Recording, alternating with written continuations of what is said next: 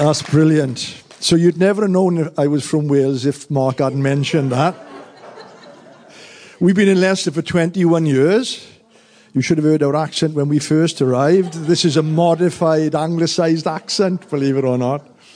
Um, so, like, just in, just stopped in Woolley Edge, and we decided for a panone, whatever, however you pronounce it. I'm not Italian, as you can tell.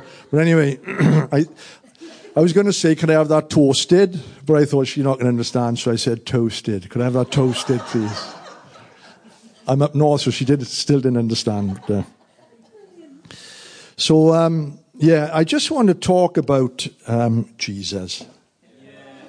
He's my absolute favourite subject. Used to be rugby, now it's Jesus. So, this is what it says in uh, John 1. You don't need to turn to this one because we're going to be turning up another one in a minute. But it says, The Word became flesh and made his dwelling among us. We have seen his glory the glory of the one and only Son who came from the Father, full of grace and truth. He came from the Father full, full of grace, full of truth. You can't spend time with the Father and, and not come away full. Just genuine time. I've loved, I love that song.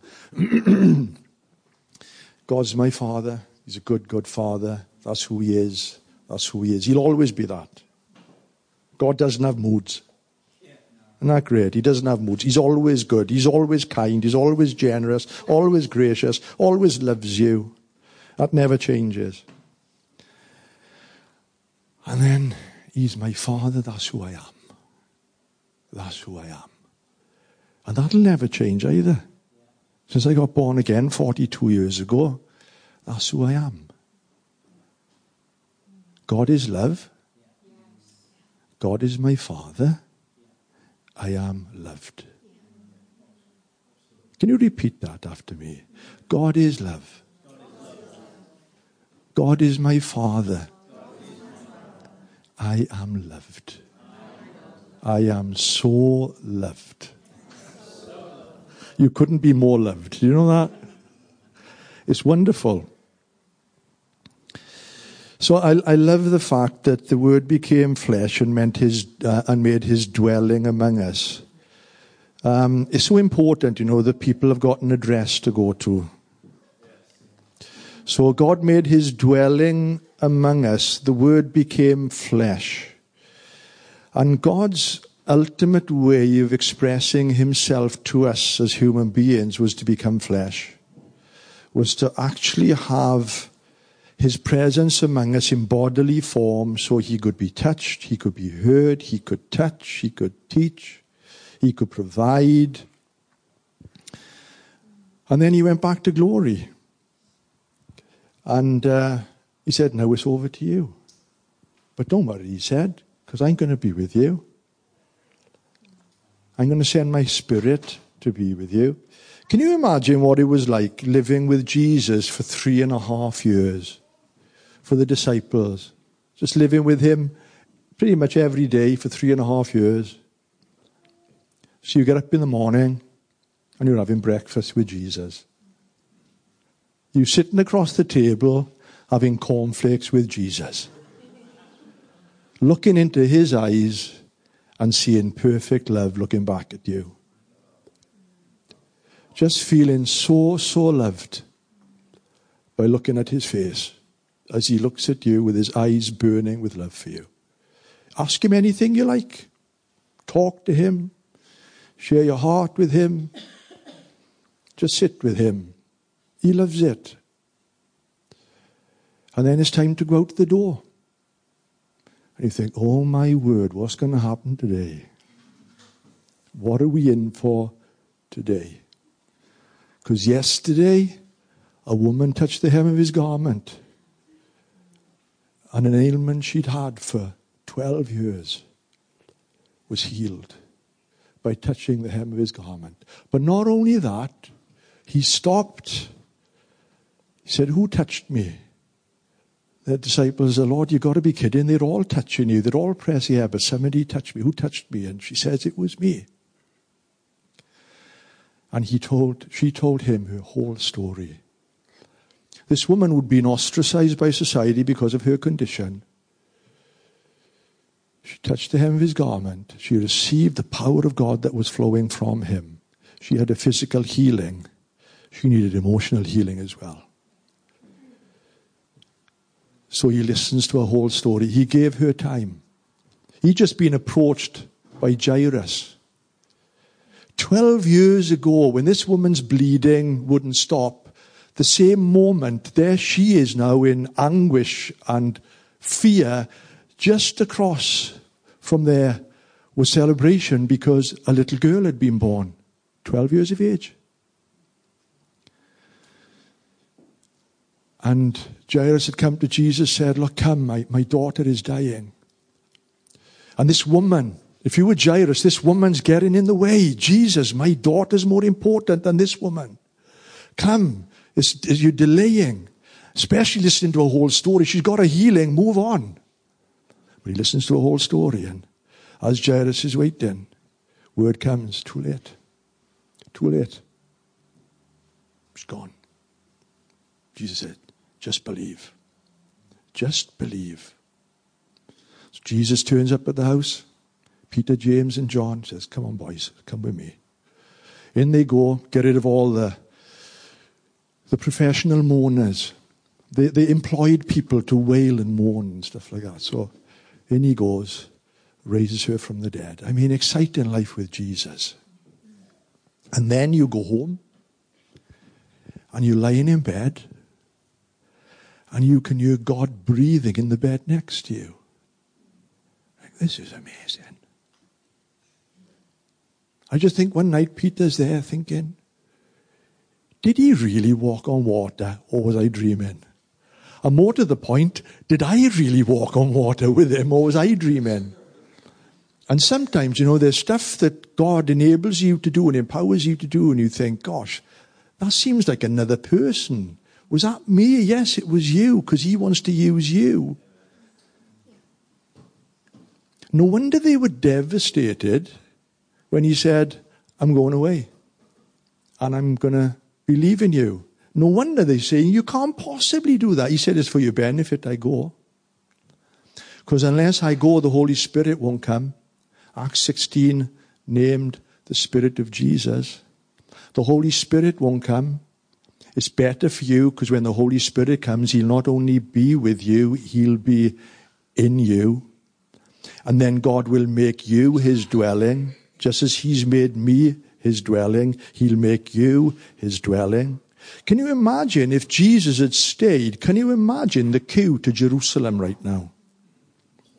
Trying to book a flight, trying to book a hotel. You got no chance. She says, I'm going, but don't worry, the Holy Spirit's going to come.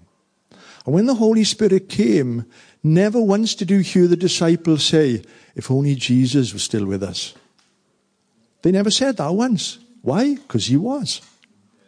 By his Spirit. So at age of 23, I met Jesus. I had no idea what Christianity was like, what it was all about. And Jill and I went along to a meeting because uh, my brother-in-law, my drinking partner, and, and um, my sister, who'd got saved six months, year before, thought she'd lost her marbles, thought she'll get over it. Came to Jesus, passionately in love with Jesus. Dave and Carol Roberts, some of you will know them. They're only in Wakefield right now, working in the church down there. But just to see above the pulpit, Jesus Christ is Lord, changed my life. For Jill, it was the, the preacher said, the, the Spirit of God will not always strive with man. And Jesus and Jill had said to me, We need God in our lives. I said, No, stuff's not that bad, sweetheart. We'll get, we'll manage all right. We gave our lives to Christ in 1975. And basically, what you realize then is it's not about religion, it's about relationship. And it's about relationship with Him and relationship with each other and relationship with the world as well, with the community as well. I was taking a funeral um, last year of a, a GP who had been in the fellowship in his 80s, passed away. And I was doing his funeral, gentleman by the name of Dan Kay, Dr. Dan Kay, lovely, lovely man. And um, as I'm sort of doing the funeral, people are getting up and they're paying their tributes, and I prepared my tribute to Dan because there was, you know, there's some funerals that are easy, aren't they? I mean, there was so much to say about this guy, but everybody was saying what they felt about Dan and how wonderful he was, etc.. And, and my turn was coming up, and I looked down at the order of service, and I saw address Ian Jones, and so I just looked at that, and I've, I mean, I've done umpteen funerals and weddings, and it's always got address Ian Jones when I'm doing it, of course. And it's like, I looked at that, and it was like, address Ian Jones, and the Lord said to me, Don't share what you've prepared, just tell them Dan was my address. I'd never seen it before. Dan was my address. Now, interestingly, one of, one of the guys from another church, friend of mine, was giving um, a tribute to Dan, and he was saying, the thing is, he said, um, Dan's brother, they, they're a Christian family brought up in Scotland, and Dan's brother Jim became a pastor, and Dan wanted to be a pastor, but he was never a pastor. And I felt an indignation on the inside of me because I thought that's not true. Do you know the word pastor only appears once in the New Testament, in Ephesians 4? Every other time that word, poimen, is actually translated shepherd. It's shepherd. And we make an office out of it when actually it's a ministry. So the Lord said to me, Dan was a shepherd to all of his patients in the community in Blaby and Leicester where he was. He brought them healing through medicine, but also Dan, I knew Dan prayed with people if they wanted prayer. So the Lord said to me, Tell everybody that Dan was my address. And that they too, if they're a believer in the room today, they're his address as well.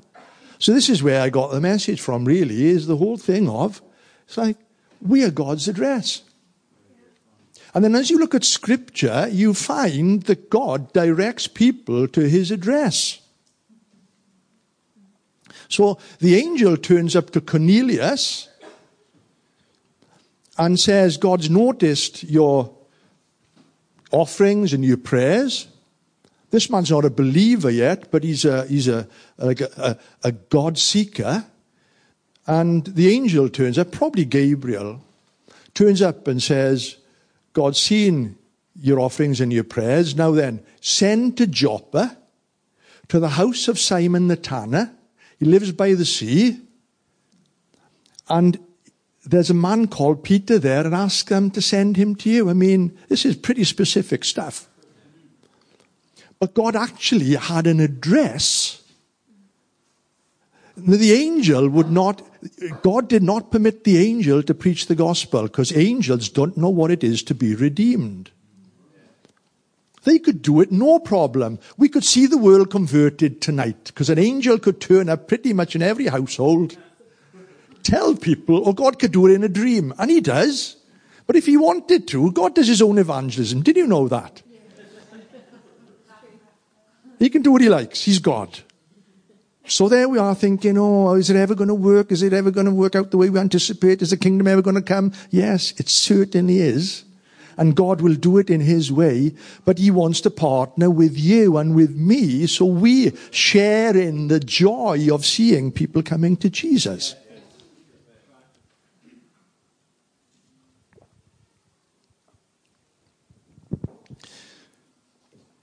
So Peter comes back, preaches the gospel. He hadn't even got to the end of his message before the Holy Spirit. God was more keen than Peter to go into that house. Peter goes in and says, um, Actually, you're Gentiles, non Jews.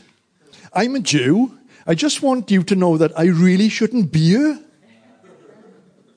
And God's there thinking, But I really want to be here. So Peter just starts preaching Jesus, and as he starts preaching Jesus, the Holy Spirit comes ah, down on the, on not only Cornelius, but his household, and they all begin speaking in tongues. Baptizes them in the Holy Spirit. Peter's like, whoa, what's going on here? It's, it's basically a Gentile Pentecost. That's what happened to the Jews in Acts 2. Now it's happening to the Gentiles in Acts 10. Because when preacher said, when, when Peter got up and preached, this is for all flesh, he meant all Jewish flesh. He was preaching beyond his own revelation at that point. Right? And often you will preach, sometimes you're catching up with what you're preaching. You preach stuff sometimes and you actually get revelation on it later. Greater revelation. Because the great thing about God is He's constantly unfolding fresh revelation all the time.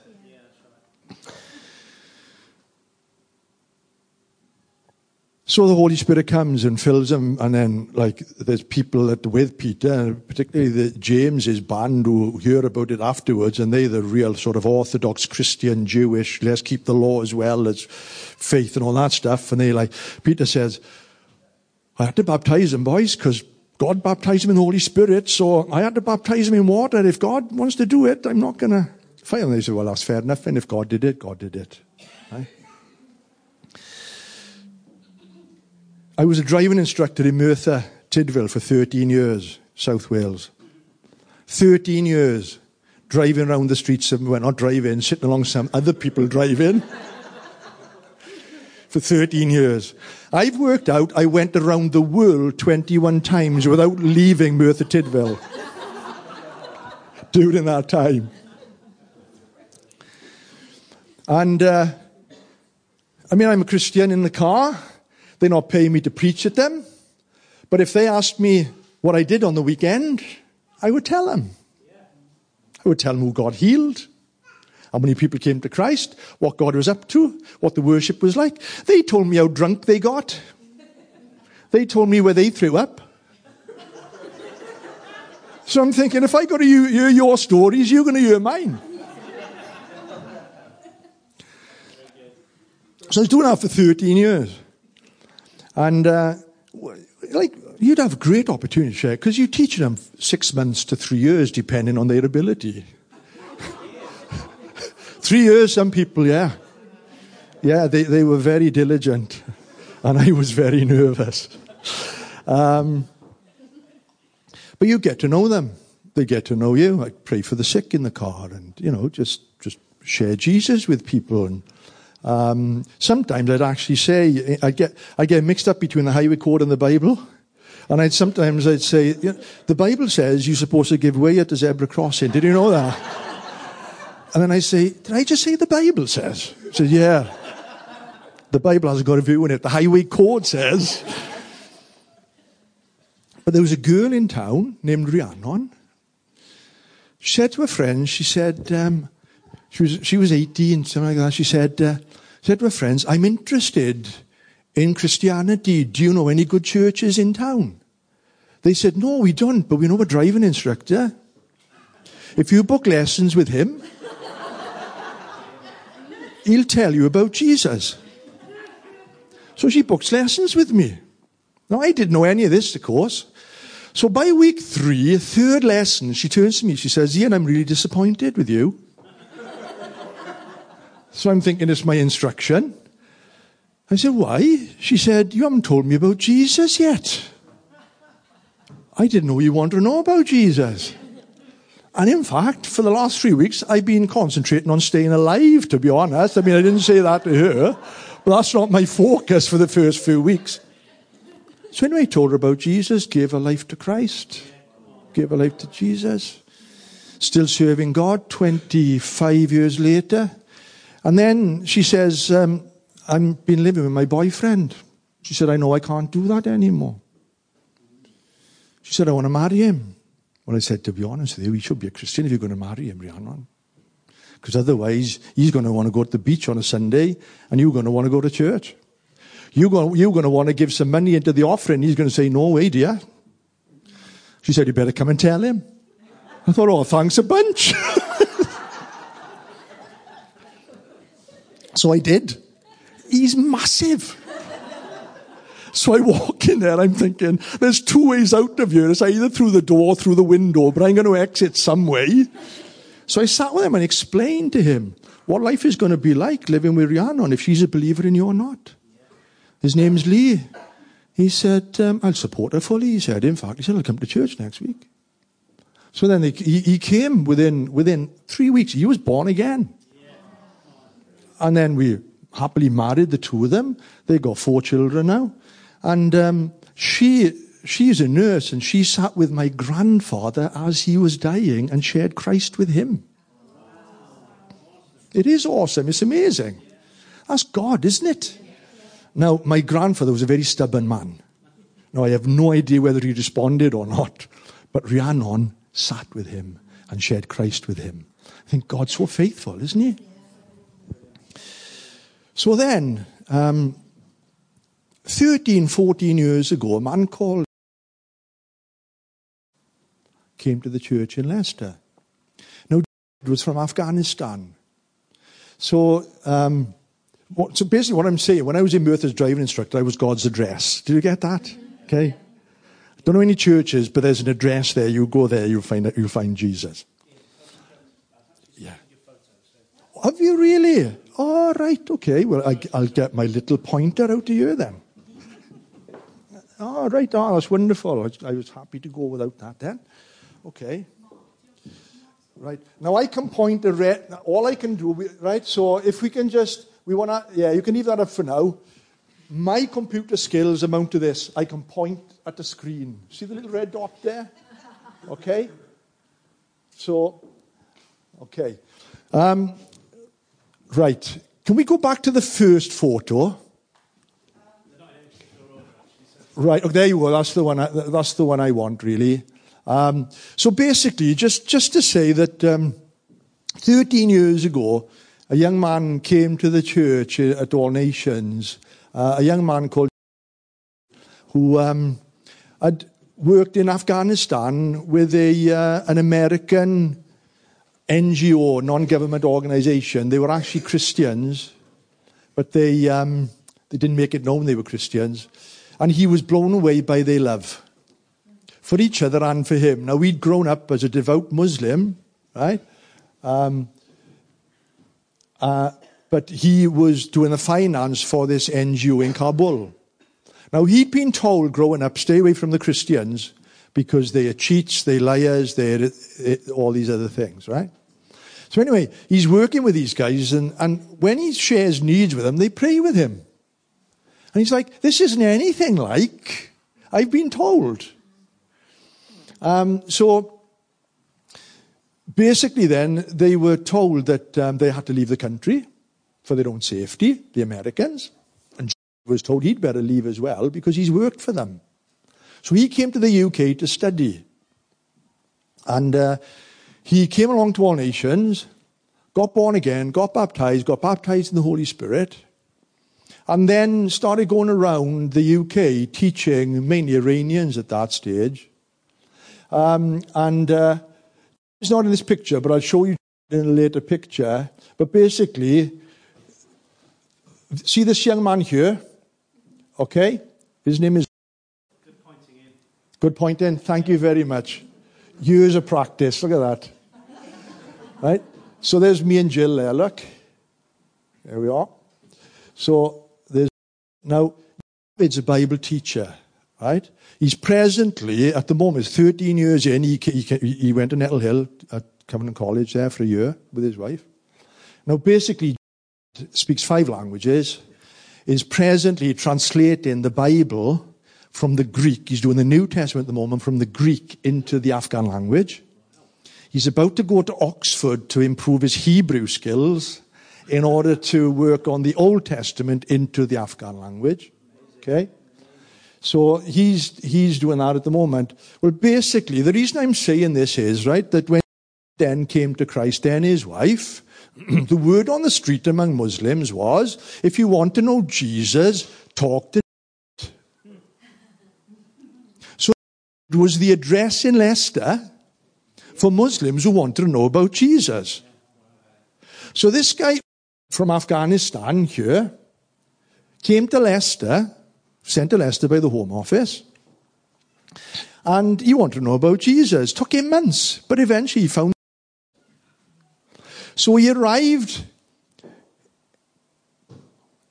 2010 or something like that, seven years ago, I think, something like that. Omid. And Jesus culture from Bethel were there the morning he came. So he just walked into a wall of presence. And he just started crying. because he met the God he'd always been looking for. And as soon as he walked in, God spoke to him. Now, you talk to most Muslims and God doesn't speak to them. God spoke to him straight away and said, You're home. You've arrived home. And he knew he was. So, um, it's an evangelist. So he's saying to me, Can I have tracts? So he's giving tracts out in town to all the Afghans he knows. They spitting at him, threatening him. He's saying, Kill me if you like, you just send me to Jesus. And then in December 2012, yeah, five years ago. Those of you who've been to Leicester, we sit in a big circle. And across, just across the way from me, I saw four young men who were clearly Afghans. The Lord said to me, Don't wait till the end of the meeting to go and welcome them. Go and shake their hand now and tell them how glad you are to see them. So I went over. The row in front of them was conveniently clear. So I just shook each one of them by the hand. I said, You're so welcome. They came to talk to me at the end of the meeting. They were there the following week. They came to see me at the end of the next meeting. They were there the following week. The third week, they said to me, Is there such a thing as an alpha course running here? Because we've heard about this thing called an alpha course. I said, There is now. It starts on Tuesday. and that's the thing. When God is moving, you move with Him. You don't say, well, no, we haven't got one lined up for another six months or so. No, You're ready? We're ready. I said, get your Tuesday one o'clock. We'll have a spot of lunch together. And I didn't do the Alpha course with them. I just told them about the grace of the Lord Jesus, the love of the Father, and how to know the Holy Spirit. They're saying, we want to give our lives to Jesus. They gave their lives to Jesus. They said, we want to get baptized. They got baptized. The change in them resulted a year later, the four became this group. Right? So basically, they started bringing their friends. And then there's a lady over here called. Here she is there. That's okay. Retired English teacher, um, primary school teacher, actually. The same week as those four lads arrived, said to me, Ian, she said, I am desperate to teach English to people who can't speak the language reading and writing. So she said, I really, she'd asked me before, I didn't have anybody particularly. She said, I'm desperate to do that. I said, I think I got some clients for you. Because these guys at this point were illegal immigrants. They couldn't go to college. They were under the radar. First thing I said to them, now that you're born again, do it right. Put in your application for um, asylum, etc. So then says, I've actually got literature that has been translated by a Chinese, has been put together by a Chinese lady, and it's an English course with all the adverbs and the adjectives and the nouns, and there's a teacher's manual and everything based on the book of Luke and on the book of Acts. On the book of Luke is called the Good Father. And the book of Acts is the works and words of Jesus. So some of these guys came to learn English reading the book of Luke and the book of Acts, basically the stories from them. So they were learning English and learning about God at the same time. Now, if you've got anybody that you want to teach English to and teach them about Jesus at the same time, because with Muslims particularly, they're very happy to talk about God.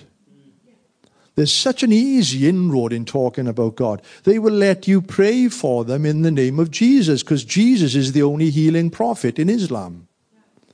He's the prophet that's coming back to judge the world. Muslims aren't that far from that step of faith to it's all about the deity of Christ and the cross, but once revelation comes on that, not a problem. It was lovely meeting from Iraq here this morning and came to Jesus. She was telling us 15 years ago. So lovely to meet from Iraq. I want you guys to know, right, there's a move of God in Iran at the moment. It's the fastest growing underground church in the world right now. So, um, let's just move on a little bit because I'm going to jump ahead of myself otherwise. Could we have the, the next picture? Or just before you do, see this? Can I go back one a minute? see this young man on the end here? He's his, he's his cousin. Right? So they were sharing a flat. So he starts having Bible studies in his flat. Okay? So his cousin, I'm not going to name too many people because people could put stuff together, but his cousin, we love that guy. He's, he's like got a twinkle in his eye. Do you know what I mean? We love him, don't we, Jill? They, they just call us mum and dad. We get Christmas cards, mum and dad, and stuff like that. These guys, they got lots of brothers, but they haven't got many mums and dads. Because obviously, a lot of their mums and dads are either still in Afghanistan or they're dead, basically. Um, so, anyway, he's in there now, so he's not happy that they're doing Bible studies in his flat. So he's banging doors, clunking cutlery and whatever, making as much noise as he can, be disruptive as he can, and they just carry on doing their Bible studies. So he decides now then, okay then, if you become a Christian, I'm going to become a devout Muslim. So from being a secular Muslim, he becomes a devout Muslim, so he grows the beard, goes to mosque all the time, and after six months thinks, this is a total waste of time. I don't know why I'm doing this gives his life to Christ. His testimony is before I knew Jesus, I hated everybody for no reason. Now I've met Jesus, I love everybody for no reason. There's this young man here. There's a young man there. And yeah, in the middle there with the purple. This one here, look. Okay? His name's it's in their language. He was one of the first four. So I got to baptize. He's in work. The guy says to him, another Muslim says to him, So what are you doing for Ramadan? Nothing, he said.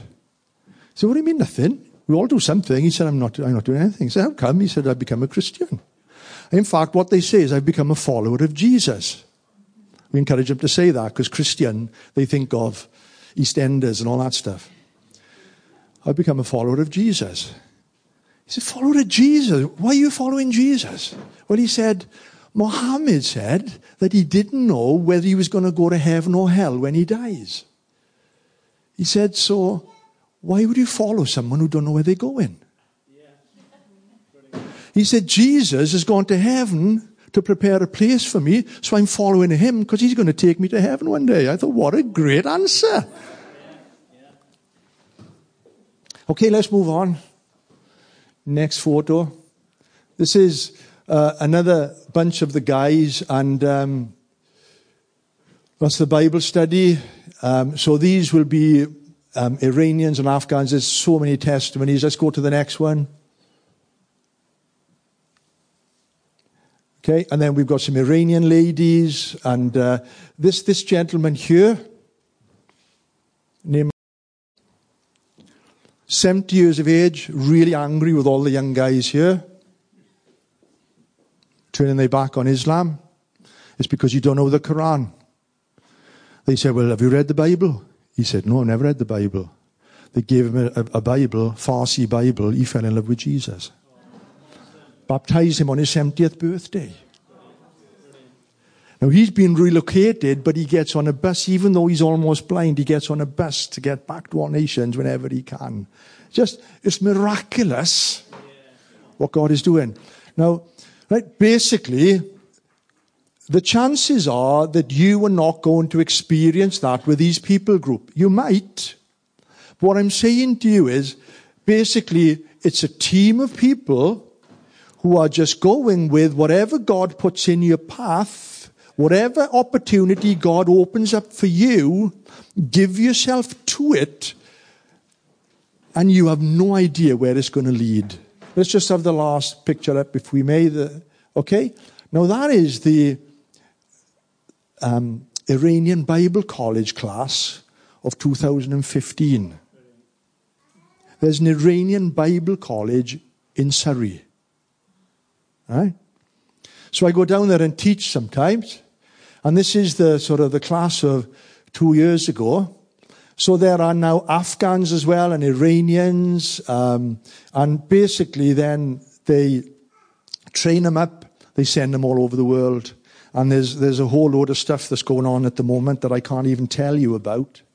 Um, but it's just amazing how the gospel is getting into Afghanistan, into Iran, meeting the hunger of a people who are desperate to know God and are dissatisfied with what they're seeing in Islam. People are getting dissatisfied with what they're seeing in secular humanism. There's a hunger that's developing among people. And what I'm saying is, as the church, whatever he says to you, just do it. Stop for the one. The one becomes four. The four becomes 40. The 40 become 400 because God is doing stuff. Now, basically, all I want to say to you is whatever God has given you to do, do it. Go with it. Realize as well that you, what you have got can support what God is doing. So I thank God for this lady because then what happened with her then, she got volunteers around her, the people that had never done any training on how to teach, but they just sat with the guys and they taught them how to read English, how to write English, but more than that, they became brothers and sisters to them, they became parents to them, they developed relationship with them. And people are blown away. Did you know that the fruit of the Spirit is the most powerful weapons of warfare you have got? So when they'd walk in, they were overwhelmed by the love that they were shown. Love disarms. People say to me, Do you know anything? Do you know, did you learn a lot about Islam? Nope, still don't. Don't need to. I know Jesus. And I know my Father. And I know the Holy Spirit. And his love in my heart and in our heart and in the hearts of believers for people totally disarms the enemy and the accusations and the lies of the enemy that people are harboring in their hearts. Turn with me to a final scripture. It's in, it's in Matthew, and it's in Matthew 10.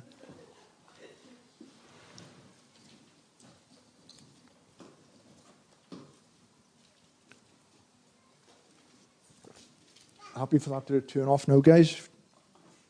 Thank you so much for that. I could have told you the stories, but I, I just thought if you can see the people, it makes it more real, doesn't it? Now, people say to me, well, some of these will have done it because they want to reclaim asylum. We are very thorough in our um, interviews, in our training, just to let you know as well that there is a, a Farsi Alpha course which runs for 18 weeks that you can get download online. And the teaching, I am told, because I don't understand it, but the teaching apparently is outstanding. It's an Iranian gentleman who teaches basically the doctrine of sin, salvation, deity of Christ, all that stuff. So by the time the guys have done that, then they are really well established. So people said, yeah, once they've got their asylum, you won't see them again. Four of them, five of them actually have been to Bible college, to the Iranian Bible College. Some are going into Germany teaching, some are teaching with us and online and stuff like that, and some have gone. Some have moved away, some may have backslidden, some we see from time to time. But you know that? That's the case of any church. But the majority are, are, are doing good, going through their problems, through their issues, etc., etc. But that's life. That's the reality of what goes on. Never be discouraged by people who walk away. Because once they got Jesus in their heart, he goes with them. They're like they're on a bit of elastic.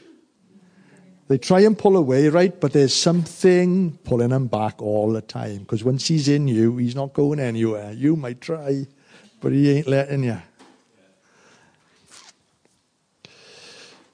Matthew 10. Well, in fact, let's, let's, let's just read a little bit from Matthew 9:35. Jesus went through all the towns and villages, teaching in their synagogues, proclaiming the good news of the kingdom, healing every disease and sickness. And when he saw the crowds, he had compassion on them, because they were harassed and helpless, like sheep without a shepherd.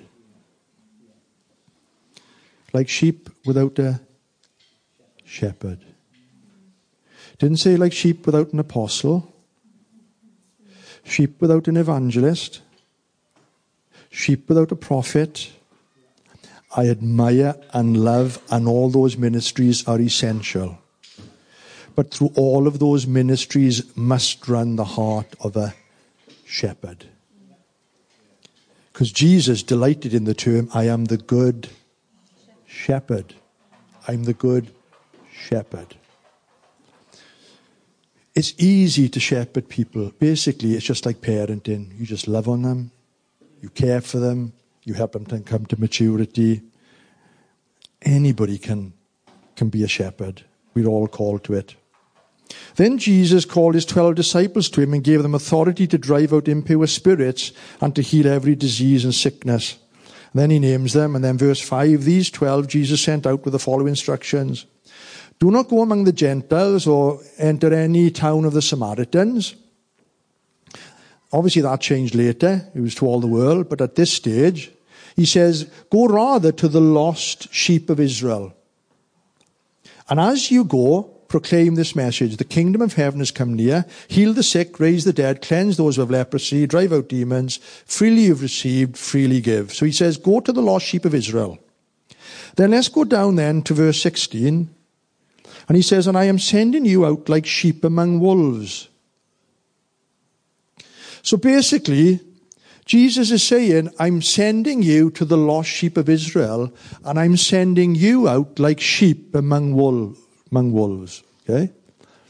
Jesus is using a picture which still happens in the Middle East today of shepherding. So basically, what a shepherd would do is that a shepherd would hand rear their lambs, the sheep, care for them, feed them, heal them, appointment in them, protect them from wolves and lions and bears. We all know the story of David the shepherd. And the sheep would grow up loving the shepherd.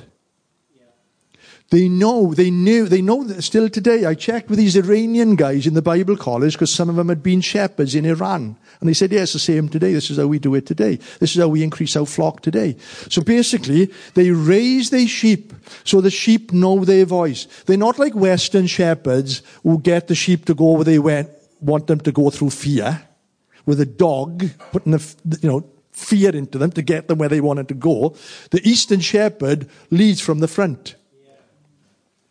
And then sings a little tune, chants a little chant, or plays a little pipe. And the sheep, his sheep, know his voice, know the little pipe that he plays, and follow the shepherd. And the shepherd takes them up onto the mountain tops and lets them graze up there.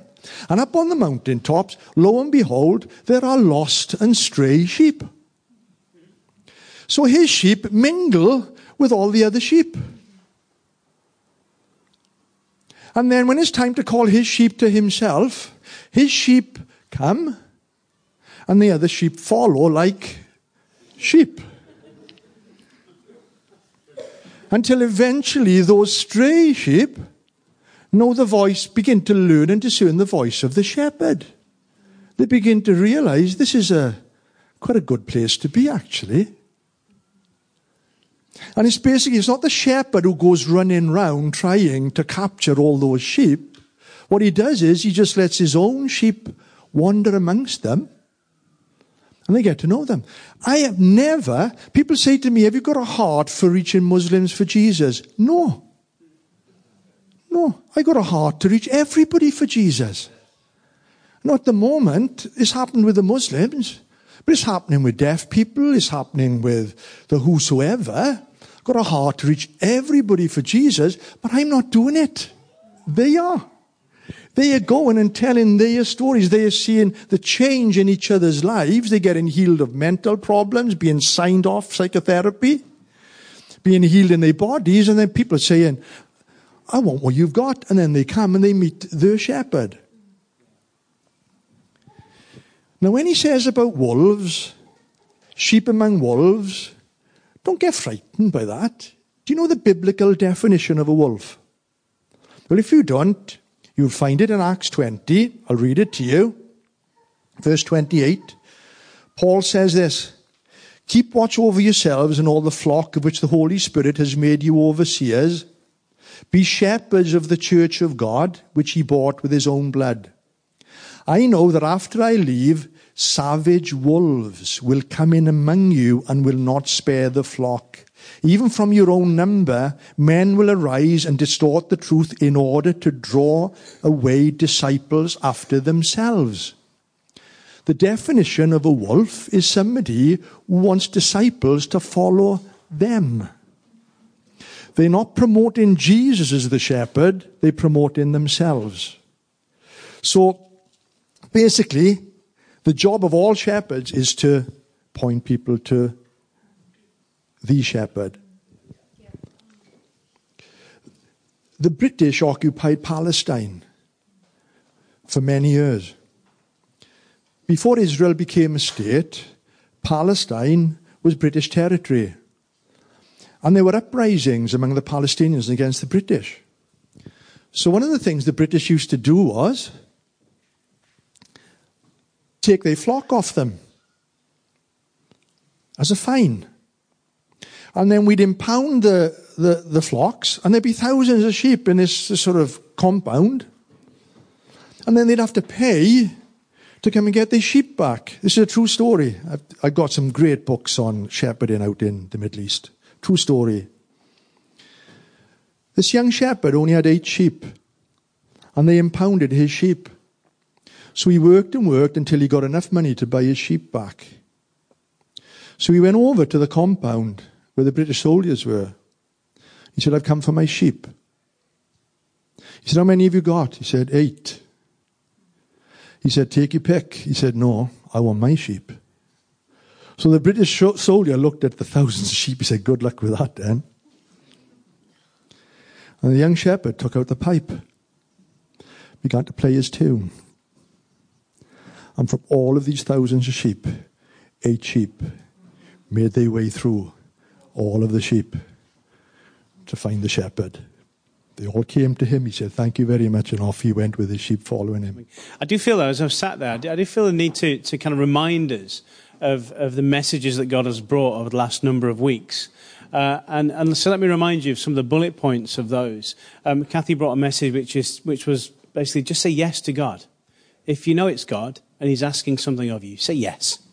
Um, and then we, we've heard about the, the, the Word how important the word is together with the spirit, knowing what the word says and how we can, and then how we can share our faith with others honestly and biblically. Um, and then Kathy last week kind of presented us with the all age service, didn't she? And we created our tool belts. You know, what, what things have we got on our tool belts? So when we say yes to Jesus, we've got the Bible on our tool belt. What else have we got on our tool belt?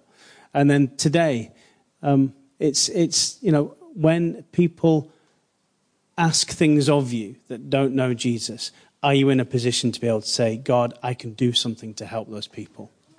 So every week, it's building upon building upon. So it's so important that we do gather together as a church and we do it regularly and consistently so that we can hear together, God, what are you saying? Where are you leading us? What direction are you taking us in? You, you know, if you just see points on a journey, you, you might not be able to connect where that journey is going. But if you're there and you're on it and you're on the path and you're walking, we're, we're heading in a, in, a, in a definite direction. And uh, that direction is, is for us right now is, is about equipping us as the body to reach people outside of the church, to go gather those lost sheep, to put them amongst our sheep, us, the sheep, and so they can see and experience the love of God. I love that expression, uh, that, that, that, that thing of, of the, of, the, Middle Eastern shepherd. It's something that God has been speaking to me very directly about over the last month, actually. That, that the shepherd shepherds his sheep and they love him. And, and, and that thing you've added to, which is about, you know, they mix with the other sheep that don't know him. And then suddenly they're attracted to him because they see the other sheep. Wow. It's awesome, isn't it? In this house, we are real. But we also make mistakes. And when we do, we make sure we say sorry. We give second chances to anyone. And we also have lots of fun. In this house, we definitely forgive. We also do loud. We give the best hugs. We are family. And in this house, that means We, love.